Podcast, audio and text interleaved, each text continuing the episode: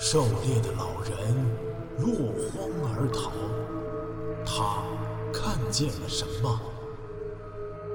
风景区内群蛇频频伤人，他们为何如此狂躁？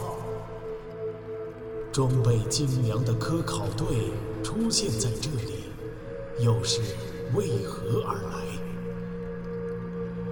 神秘的大自然到底在向我们隐瞒什么？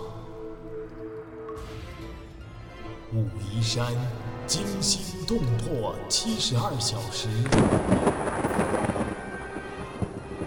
带你感受一场逼近死亡的旅程。蛇灵。王栋从血泊里扶起双眼紧闭的四娃，惊喜的发现他还在喘息。喂，喂！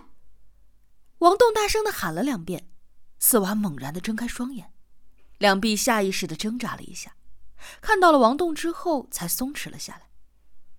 你怎么样啊？没事。那蛇呢？四娃刚才被暴怒的公蟒连同母蟒尸体一同拖走，却在中途从母蟒的腹中滚落了下来。好在虽然受了撞击，憋住气晕了过去，但是却没有受到严重的伤害。不知道啊，他把母蛇尸体给拖走了，真见鬼！我刚刚刺中了他，五支毒箭。四娃嘴角露出了一丝微笑。对于毒箭的效果，王栋始终不如四娃那么的有信心。望着黑洞洞的前方，他还是心怀不安。他俯下身背起了四娃，我们先躲到食物里面去。四娃虽然不是个大块头，但是王栋脚伤未愈，只走了几步就疼得直吁气。四娃在他的背上喘息道：“放我下来，我自己能走。”王栋咬咬牙，没有理会，相信四娃确实能够手脚并用的爬过去，但是他不愿意四娃这么做。虽然相识只有短短的半天时间，他和捕蛇青年却产生了患难与共的兄弟友情。这是一场经历过生死的人才会有的深厚感情。见到四娃居然可以从公蟒口中逃出来，他心花怒放。哪怕一直背着他走断腿，也是心甘情愿的。他一边强忍着脚痛慢慢的走，一边断断续续的告诉四娃：“走廊通往外面的一个山洞，那堵墙可以挖通。保卫处的江处长一个小时前就上路了，救援人员应该现在已经开挖了。”四娃的心里却是五味杂陈。他是个万事不求人的硬汉子。这样无能为力的被人背着走，成年以后只有被蛇咬了之后爷爷背过的那一次。现在，背着他的人是一个素不相识的大城市青年，一个心甘情愿陪他踏入险地的好伙伴。他实在是又感动又惭愧。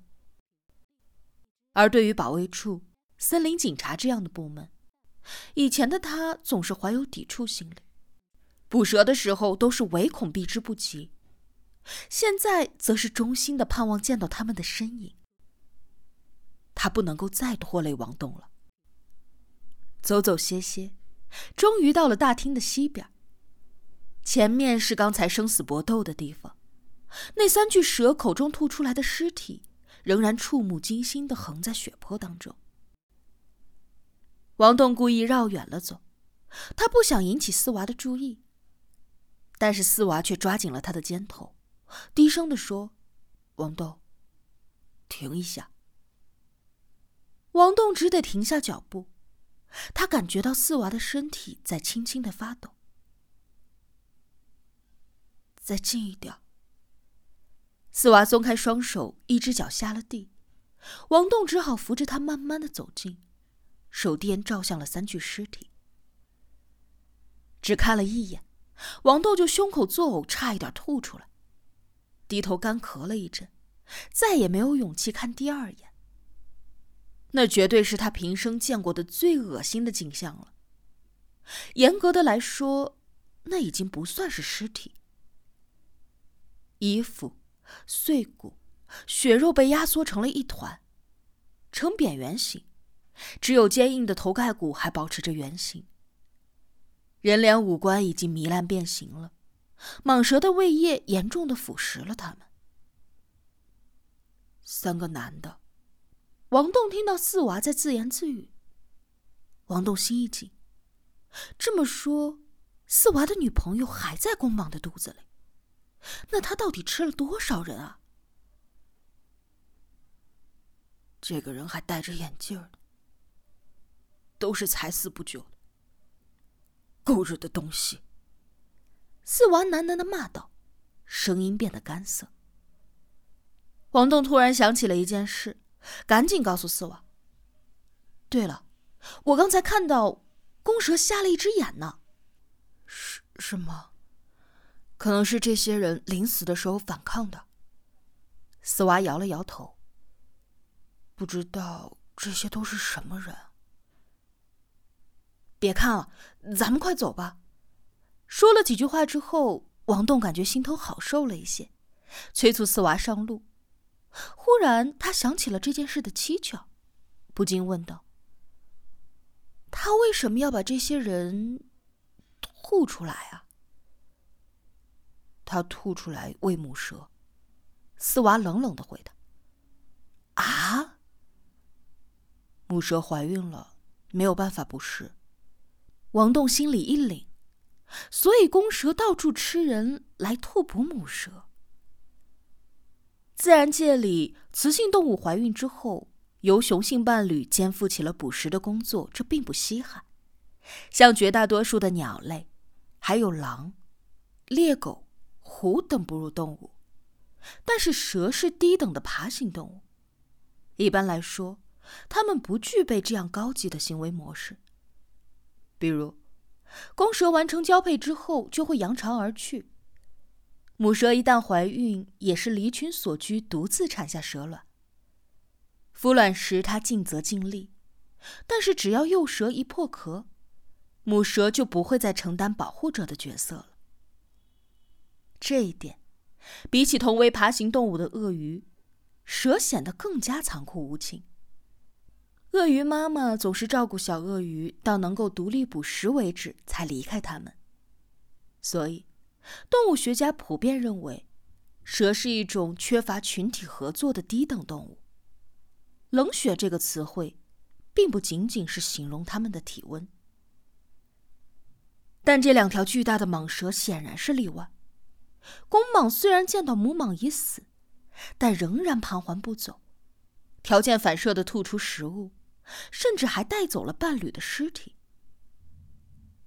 王栋甚至生出了这样的念头：从巨蟒的角度来看，所有其他的动物都是食物，人也不例外。他并没有跑到城市里去吃人，相反，是人类闯进了他的地盘啊！吃过人的动物就会再吃人，他要不死的话，会祸害更多的人的。四娃怨气冲天的话，让王栋一瞬间产生的怜悯心烟消云散。是的，它是危害人类的怪兽，最大的罪过就是它不应该长这么大，它是不应该存在的生物。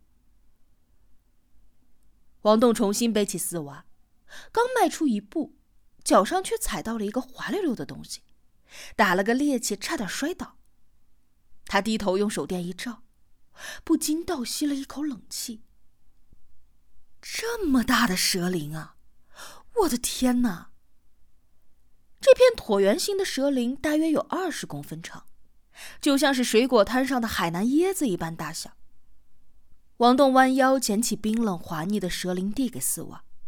四娃用手指捏着它的厚度，脸色变得越来越阴沉。不好，怎么了？从来没有见过这么厚、这么硬的蛇鳞。四娃的声音低低的。我担心毒箭没有刺进去。他清楚的记得毒箭刺中公蟒躯干时的手感，肯定是刺中了。但毒箭会不会只是刺进了坚韧的鳞片缝隙，而没有到达肌肉呢？这样的鳞片贴在巨蟒的身上，就像是给它披上了一层铁甲一样。王栋呆在了原地。快离开这儿！四娃将那硕大的鳞片揣进了怀里，头却扭向了后方。王栋机械的迈开步子，心头冰冷。如果毒箭没有刺中要害，那那条公蟒就不会死。也就是说，它还有可能回来。天哪，这还有完没完呢？一阵凉风悠悠的从岔道口吹过，王栋浑身一颤。刚进走廊口，身后黑洞洞的大厅就响起了簌簌的响声。索命的响声，他来了。